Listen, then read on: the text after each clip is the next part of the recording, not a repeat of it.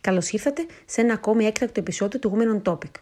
Είμαι η Πινελόπη Θεοδωρακάκου και μαζί με τη Στέλλα Κάσδαλη θα συζητήσουμε για θέματα που σχετίζονται με την επαγγελματική ενδυνάμωση των γυναικών και την ισότητα στην εργασία. Το Women on Top, όπως ξέρετε, είναι ένας μη κερδοσκοπικός οργανισμός για την ισότητα στη δημόσια σφαίρα. Και σε αυτό το podcast αναδεικνύουμε νέα στοιχεία και εργαλεία για να κάνουμε τη δουλειά ένα από τα καλύτερα κομμάτια της ζωής μας. Συνομιλούμε με γυναίκες και άντρες που φέρουν μια θετική αλλαγή στο πεδίο που αγαπούν εξερευνούμε θέματα που μας απασχολούν γύρω από τις διακρίσεις στον χώρο της εργασίας και μοιραζόμαστε τα νέα του Women on Top, που μας φέρνουν ένα βήμα πιο κοντά στην ισότητα και στη συνδημιουργία.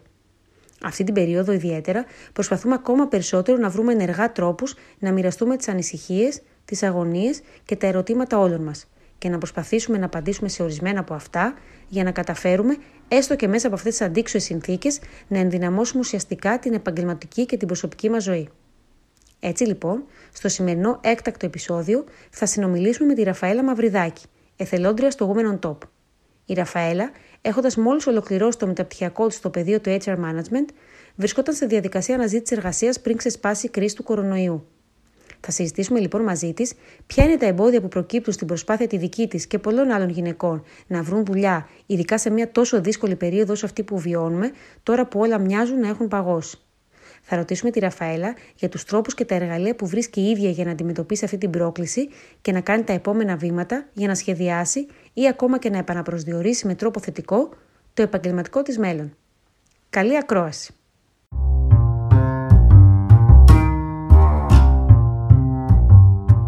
Ραφαέλα, καλημέρα. Καλημέρα. Χαιρόμαστε πάρα πολύ που σε έχουμε μαζί μας. Ε, θελήσαμε να κάνουμε αυτό το επεισόδιο για να μιλήσουμε μαζί σου με τη διπλή σου ιδιότητα ε, και ως μια νέα γυναίκα που έψαχνε δουλειά πριν να ξεκινήσει η κρίση αυτή, αλλά και ως ε, μια HR expert που ε, έχει γνώσεις γύρω από την, τη θεωρία της αναζήτησης δουλειάς και την πράξη. Οπότε θα ήθελα να ξεκινήσω ρωτώντας κάποια πράγματα για τη δική σου πορεία. Σε ποια συνθήκη σε βρήκε ε, η κρίση του κορονοϊού και πού βρίσκεσαι τώρα σε σχέση με την επαγγελματική σου αναζήτηση; Αρχικά θα ήθελα και εγώ να σας ευχαριστήσω για την ευκαιρία να μιλήσω για όλα αυτά σε ένα τόσο δυνατό κανάλι όσο είναι το δικό σας. Ε, εγώ η συνδίκη του κορονοϊού με βρήκε να έχω τελειώσει την πρακτική μου άσκηση στο HR. Είχα παρουσιάσει μόλις τη διπλωματική μου και δύο εβδομάδες ήμουν ενεργή στην αναζήτηση εργασίας. Είχα μιλήσει με κάποιες εταιρείες, είχα περάσει τα στάδια, κάποια στάδια συνεντεύξεων.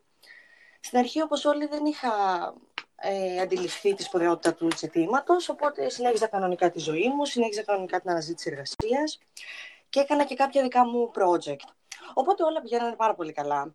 Μέχρι που μία μέρα, συγκεκριμένα την ε, μέρα που βγήκε και η ανακοίνωση ότι κλείνουν ε, τα μαγαζιά, αρχίσαν να έρχονται το ένα email μετά το άλλο ότι οι θέσεις έχουν παγώσει, ότι όλα έχουν σταματήσει και όπως ήταν λογικό κανείς δεν έκανε περαιτέρω ενέργειες. Και κάπως έτσι, μαζί με όλους τους υπόλοιπους, κλείστηκα και εγώ στο σπίτι μου και παρέμεινα να ψάχνω δουλειά χωρίς να ξέρω ακριβώς τι γίνεται. Αυτή τη στιγμή δεν έχω βρει και εγώ ακόμη κάτι. Είμαι ακόμη ενεργής στην αναζήτηση εργασίας. Ε, λόγω του χρόνου που έχω ελεύθερο απλά, δουλεύω σε κάποια δικά μου project σχετικά με τα social media, το employer branding και γενικότερα την ταυτότητα επιχειρήσεων στο digital πλέον κομμάτι.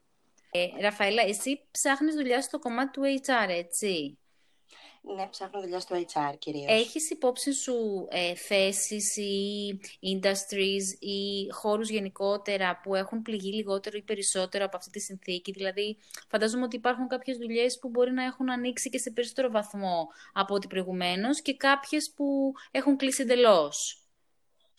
Νομίζω ότι αυτή τη στιγμή μιλάμε για μια νέα τάξη πραγμάτων ήδη. Ε, κάποια industries όπως είναι ο τουρισμός, η εστίαση ή το retail θεωρώ ότι αυτή τη στιγμή δεν έχουν ευκαιρίες γιατί είναι ε, από πάρα πολύ μεγάλη ασάφεια. Ε, στον αντίποδα όμως, ε, ε, κλάδι όπως είναι η τεχνολογία, όπως είναι το digital marketing, όπως είναι το strategic κομμάτι των επιχειρήσεων, ε, όπως είναι τα σούπερ μάρκετ, φαρμακοβιομηχανίες, αυτή τη στιγμή βρίσκονται σε μεγαλύτερη άνθηση από ό,τι ήταν πριν. Οπότε θεωρώ ότι ε, αν εστιάσουμε σε συγκεκριμένους κλάδους υπάρχουν ακόμα ευκαιρίες εργασίας. Μπορεί να μην είναι οι ίδιες, να μην απαιτείται το ίδιο skill set που απαιτούταν πριν, αλλά παρόλα αυτά θεωρώ ότι οι ευκαιρίες υπάρχουν ακόμη. Εσύ έχεις κάνει κάποια μετακίνηση σε σχέση με τον τρόπο που ψάχνεις δουλειά, τις εταιρείες που, στις οποίες στοχεύεις, ε, τους ρόλους ενδεχομένως, δηλαδή έχεις προσπαθήσει να προσαρμόσεις την αναζήτησή σου με βάση τα νέα δεδομένα; Φυσικά, ε, αρχικά θεωρώ ότι είναι πάρα πολύ σημαντικό όλοι όσοι ψάχνουν ε, δουλειά αυτή τη στιγμή, συμπεριλαμβανομένου και εμένα, ότι είναι σπουδαιότητα και αναγκαία να είμαστε ορατοί διαδικτυακά. Δηλαδή, φροντίζω να έχω ενημερωμένο το LinkedIn μου, να φτιάχνω το δικό μου, employer, ε, το δικό μου branding στα social media, σε όλα τα κανάλια τα οποία χρησιμοποιώ και μπορεί ένας εργοδότης να με βρει. Ε, φροντίζω να είμαι προετοιμασμένη για phone interview ή για video interview. Δηλαδή, έχω ετοιμάσει κάποιες ερωτήσεις ώστε να είμαι ανα πάσα στιγμή σε ετοιμότητα. Ε, ε, τώρα διάβασα πρόσφατα και ένα άρθρο το οποίο έλεγε για το πώς πρέπει να είναι φτιαγμένος ο φωτισμός στα βίντεο interview και σκοπεύω να προμηθευτώ και κάποια φώτα τα οποία ίσως βοηθήσουν. Και το τελευταίο που έχω κάνει και νομίζω ότι είναι πολύ σημαντικό, καθώς η αναζήτηση εργασίας χρησιμοποιεί πλέον περισσότερα τεχνολογικά εργαλεία, έχω αρχίσει και κάνω τεστ, ψυχομετρικά, ψυχομετρικά τεστ έτσι ώστε και εγώ να είμαι πιο εξοικειωμένη σε αυτά. Μπορείς να μοιραστείς μερικές, μερικά τέτοια βήματα που, που μπορεί να κάνει κάποια υποψήφια και εννοώ κυρίως σε δύο κομμάτια. Το ένα κομμάτι ε, έστω ότι εγώ δεν είμαι πάρα πολύ εξοικειωμένη με την τεχνολογία, δεν έχω συνηθίσει να κάνω ε, τηλεδιασκέψεις ή τηλεφωνικές συνεντεύξεις ή κάτι από όλα αυτά. Οπότε, ε, ποια εργαλεία πρέπει να έχω έτοιμα στη διάθεσή μου και πρέπει να είμαι εξοικειωμένη με αυτά, έτσι ώστε να είμαι σε ετοιμότητα αν κάποιος υποψήφιος εργοδότης με καλέσει σε συνέντευξη. Η μία ερώτηση είναι αυτή. Και η δεύτερη, να μας κατευθύνεις και σε κάποια resources, όπως τα ψυχομετρικά εργαλεία που ανέφερες. Ε, πράγματα που μπορεί να βοηθήσουν μια υποψήφια να ενισχύσει το προφίλ της; Φυσικά. Ε, νομίζω ότι όλοι έχουμε πρόσβαση στο διαδίκτυο, οπότε θα κρατήσουμε αυτό ως δεδομένο. Και επίσης νομίζω ότι όλοι είμαστε ενεργοί σε κάποιο από τα κοινωνικά δίκτυα. Τα περισσότερα από τα κοινωνικά δίκτυα μας δίνουν τη δυνατότητα βίντεο κλήσεων. Οπότε θα είναι μια πάρα πολύ καλή αρχή για κάποιον, μαζί με τους φίλους του, να προετοιμάσει το χώρο τον οποίο θα μπορούσε να κάνει μια συνέντευξη. Δηλαδή, κάνοντας βίντεο κλήση με τους φίλους μας, να δούμε λίγο πώς τους φαίνεται ο χώρος ο οποίος είναι πίσω, να δούμε ακριβώς το ύψος που θα πρέπει να έχει κάμερα, να δούμε αν ο φωτισμός είναι εντάξει ε, να δούμε αν τα ρούχα που θα μπορούσαμε να φορέσουμε, πώς φαίνονται στους φίλους μας, έτσι ώστε αν ένας εργοδότης μας καλέσει, να είμαστε έτοιμοι. Σε δεύτερο χρόνο μπορούμε να δούμε μέσω ίντερνετ, υπάρχει αυτή η πληροφορία, να ετοιμάσουμε κάποιες ερωτήσεις. Υπάρχουν κάποιες ερωτήσεις που οι περισσότερες ε, επιχειρήσεις κάνουν στους υποψηφίους τους. Οπότε θα μπορούσαν ο κάθε υποψήφιος, μαζί και εγώ, να έχουμε ετοιμάσει σύμφωνα με τα δικά μας κριτήρια και αυτό που εμείς ψάχνουμε, τις ε, ερωτήσεις αυτές, και να είμαστε έτοιμοι να τις απαντήσουμε. Ένα πάρα πολύ καλό tip είναι όταν τις ετοιμάσουμε να τις πούμε δυνατά σε κάποιον άλλον έτσι ώστε να ξέρουμε πώς ακούγονται. Είναι πάρα πολύ διαφορετικό να τις έχουμε στο κεφάλι μας και είναι πάρα πολύ διαφορετικό να τις έχει ακούσει κάποιος έτσι ώστε να έχουμε λάβει feedback και μπορεί να χρειαστεί να κάνουμε κάποιες αλλαγές. Ε, αυτό όσον αφορά την ε, πρώτη ερώτηση και όσον αφορά τη δεύτερη ερώτηση ε, σχετικά με τα νέα resources που χρησιμοποιούνται νομίζω ότι ο ψηφιακός ανασχηματισμός έχει έρθει και στο κομμάτι του HR Οπότε στην διαδικασία της επιλογής των υποψηφίων έχουν αρχίσει να εισέρχονται εργαλεία όπως είναι τα ψυχομετρικά εργαλεία. Αυτό μπορεί να είναι κάποια τεστ τα οποία μετράνε την ικανότητα και γνώσεις με παιχνίδια, με ερωτήσεις, ε, ανάλογα και το εργαλείο έχει διαφορετικό τρόπο για να είμαστε έτοιμοι γι' αυτό και επειδή εμένα την πρώτη φορά που έπρεπε να απαντήσω ε, σε ένα ψυχομετρικό εργαλείο είχα πάρα πολύ άγχος, δεν ήξερα τι θα κάνω ε, και δεν, ε, στο συγκεκριμένο εργαλείο δεν μου δινόταν και η ευκαιρία να κάνω ένα τεστ πριν, το, πριν την τελική εξέταση, ας πούμε. Ε, βρήκα κάποια site στο ίντερνετ με μια απλή αναζήτηση στο Google με τα ψυχομετρικά εργαλεία free Οπότε τα κατέβασα και άρχισα να τα χρησιμοποιώ. Η πρώτη φορά που τα έκανα με την δεύτερη, την τρίτη και την τέταρτη είχαν πάρα πολύ μεγάλη διαφορά στα αποτελέσματα. Οπότε μετά άρχισα να αποκτώ και μεγαλύτερη αυτοπεποίθηση στα εργαλεία αυτά. Πολύ σημαντικό.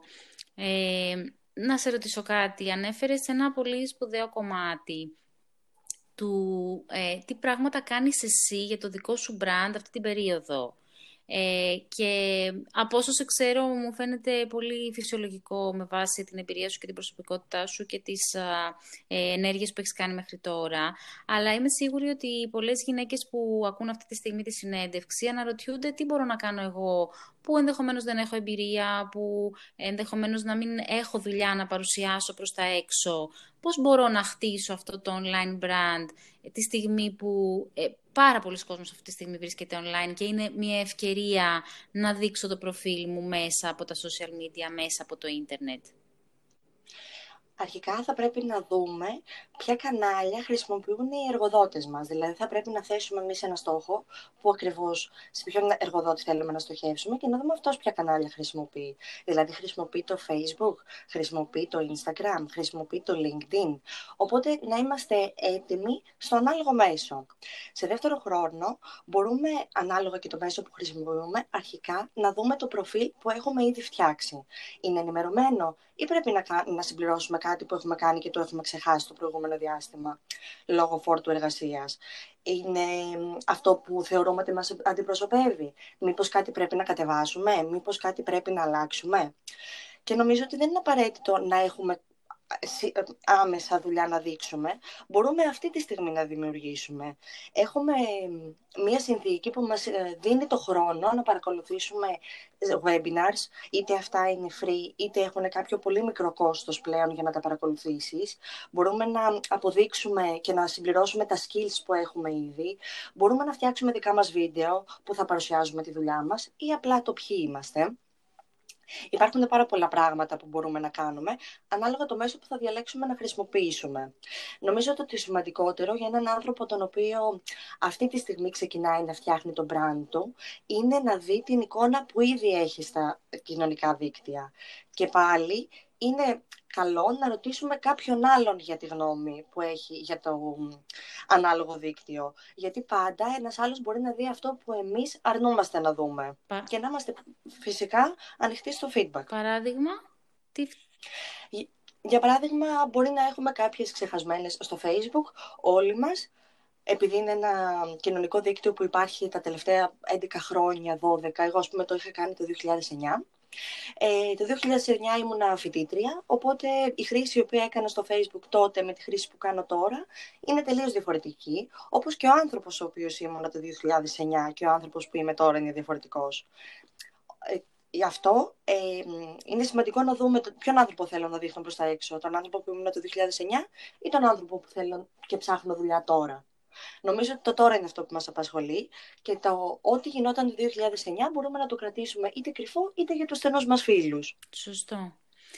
Να σου κάνω δύο ακόμα ερωτήσεις. Ε, Φυσικά. Αυτή τη στιγμή ε, οι θέσεις που ανοίγουν, οι θέσεις που υπάρχουν είναι σε τομείς που βρίσκονται στην πρώτη γραμμή της ανταπόκρισης σε σχέση με αυτή την κρίση, πράγμα που σημαίνει ότι έχω να επιλέξω ανάμεσα στο να μη βρω δουλειά, στο να είμαι στο σπίτι μου ασφαλής, εγώ και η οικογένειά μου, ε, χωρίς ωστόσο άμεσες προοπτικές για το επαγγελματικό μου μέλλον.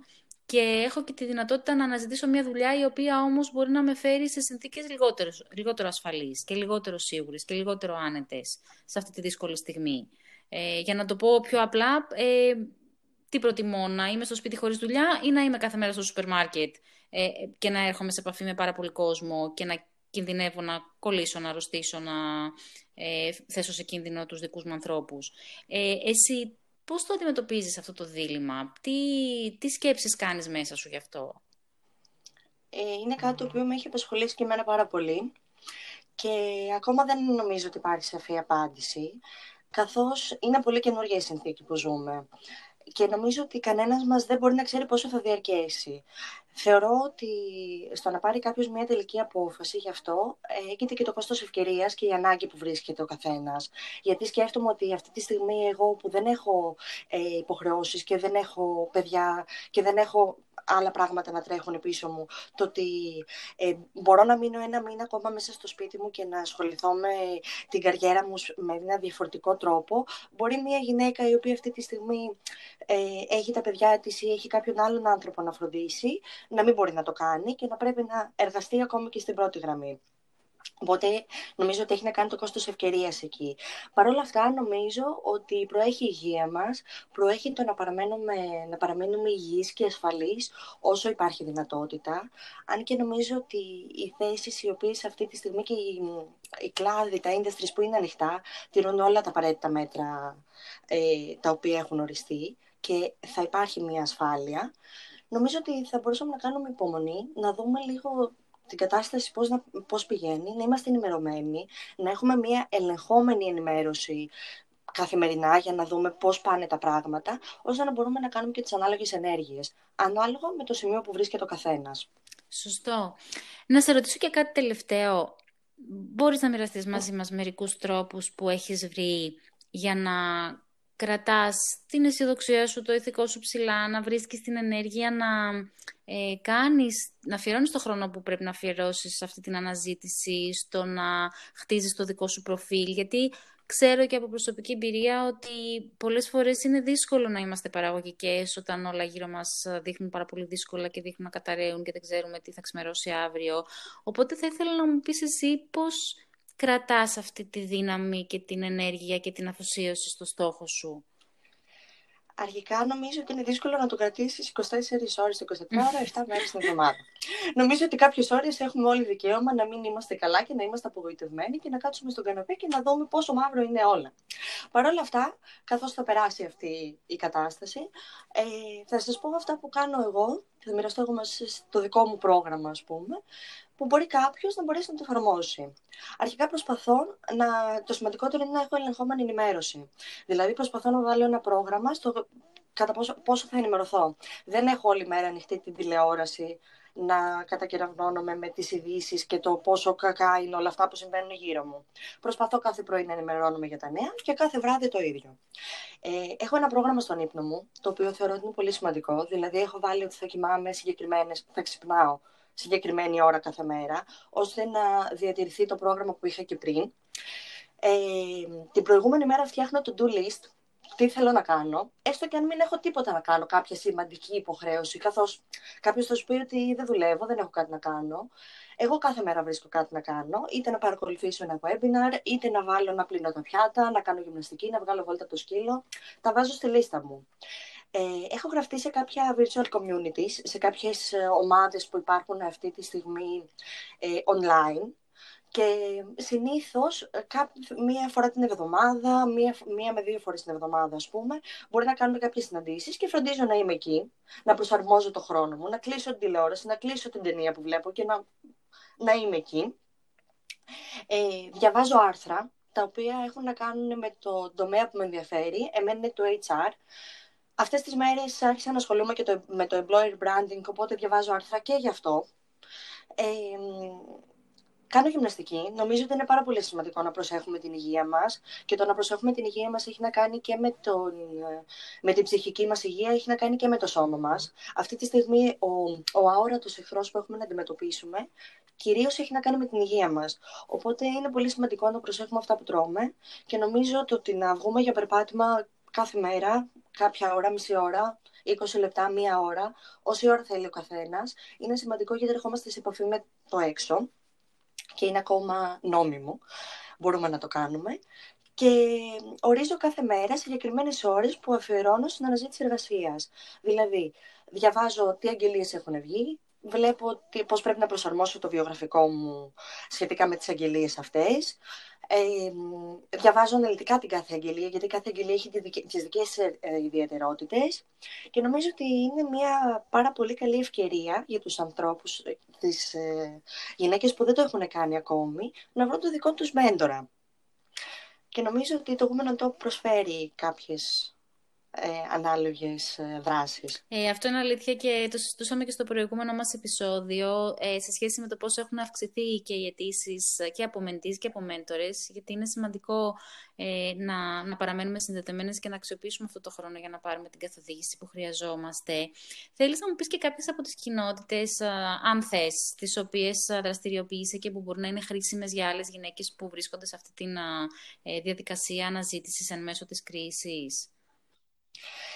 Ε, εγώ είμαι στο ενψυχό, ε, παρακολουθώ πολύ και το Women on Top και είναι και κάποιες κοινότητες του εξωτερικού που παρακολουθώ.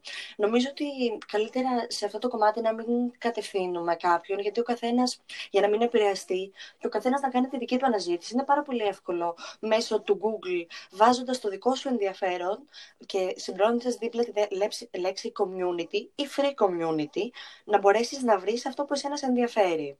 Και νομίζω ότι με αυτόν τον τρόπο μπορείς να, βρεις, να βάλεις και το πρώτο task στο to-do list σου. Είναι πολύ σημαντικό αυτό που λες και το tip που λες για την αναζήτηση, γιατί στην έρευνα που τρέχουμε από τις 25 Μαρτίου μέσω του Women on Top για τις ανάγκες και τις προκλήσεις που αντιμετωπίζουν οι γυναίκες αυτή την περίοδο, ε, υπήρξαν πάρα πολλές γυναίκες που ανέφεραν ότι θέλουν να γίνουν ε, μέλη μιας κοινότητας που υποστηρίζει τα μέλη της σε αυτή τη δύσκολη συνθήκη, αλλά είτε δεν ξέρουν πού να ψάξουν, είτε δεν έχουν βρει την κατάλληλη, ε, είτε δεν έχουν προλάβει ακόμα και να ασχοληθούν με αυτό το κομμάτι. Οπότε, σε ευχαριστούμε πολύ για το, για το tip. Νομίζω ότι είναι σημαντικό να μπορεί κανείς να αναζητήσει έστω και online ε, την, τη στέγη του, το καταφύγιό του, που έχει και άλλους ανθρώπους μέσα όμως που μπορούν να υποστηριχθούν. Ε, ναι, κάτι θέλεις να πεις. Όχι, νομίζω και εγώ συμφωνώ πολύ ότι είναι πολύ σημαντικό ακόμα και σε αυτή τη συνθήκη που ο καθένας είναι στο σπίτι του και η επαφή, η άμεση επαφή είναι περιορισμένη, να βρούμε τρόπους, έστω και virtual, digital, που θα μας φέρουν κοντά. Και νομίζω ότι το νούμερο είναι να βρούμε αυτό που εμάς μας ενδιαφέρει για να έρθουμε σε κοινότητες που ασχολούνται με θέματα που εμάς μας ενδιαφέρουν. Ισχύει, ισχύει. Ραφαέλα, σε ευχαριστούμε πάρα πολύ. Ε, σου εύχομαι καλή επιτυχία και στην αναζήτηση και γενικώς και θα χαρούμε να τα ξαναπούμε και σε δεύτερο χρόνο, γιατί ένα νομίζω πολύ ενδιαφέρον κομμάτι επίσης είναι και το ε, ποιες δεξιότητες από αυτές που αναπτύσσουμε τώρα σε αυτές τις συνθήκες θα μας φανούν και χρήσιμες στην πορεία της, της επαγγελματικής μας ζωής και θα ανακαλύψουμε ότι μας βοήθησαν τελικά να πάμε πιο γρήγορα, πιο εύκολα, λίγο πιο μπροστά.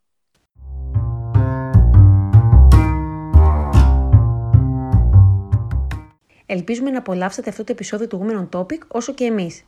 Μπορείτε να βρείτε όλες τις σημειώσεις αυτού του επεισοδίου στο site μας womenontop.gr κάθετος podcast.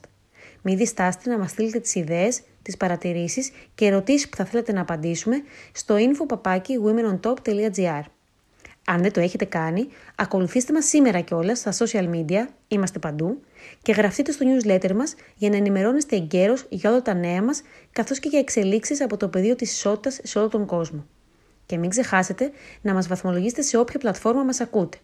Μπορείτε να μας βρείτε στο Spotify, το iTunes, το Google Play, το SoundCloud και αλλού. Ακόμη καλύτερα, γράψτε μας και ένα review και μιλήστε για το Women on Topic σε φίλους και φίλες σας. Έτσι θα μας ανακαλύψουν ακόμα περισσότερες γυναίκες και άντρες και θα μπορέσουμε να χτίσουμε όλοι και όλες μαζί ένα πιο ισότιμο μέλλον.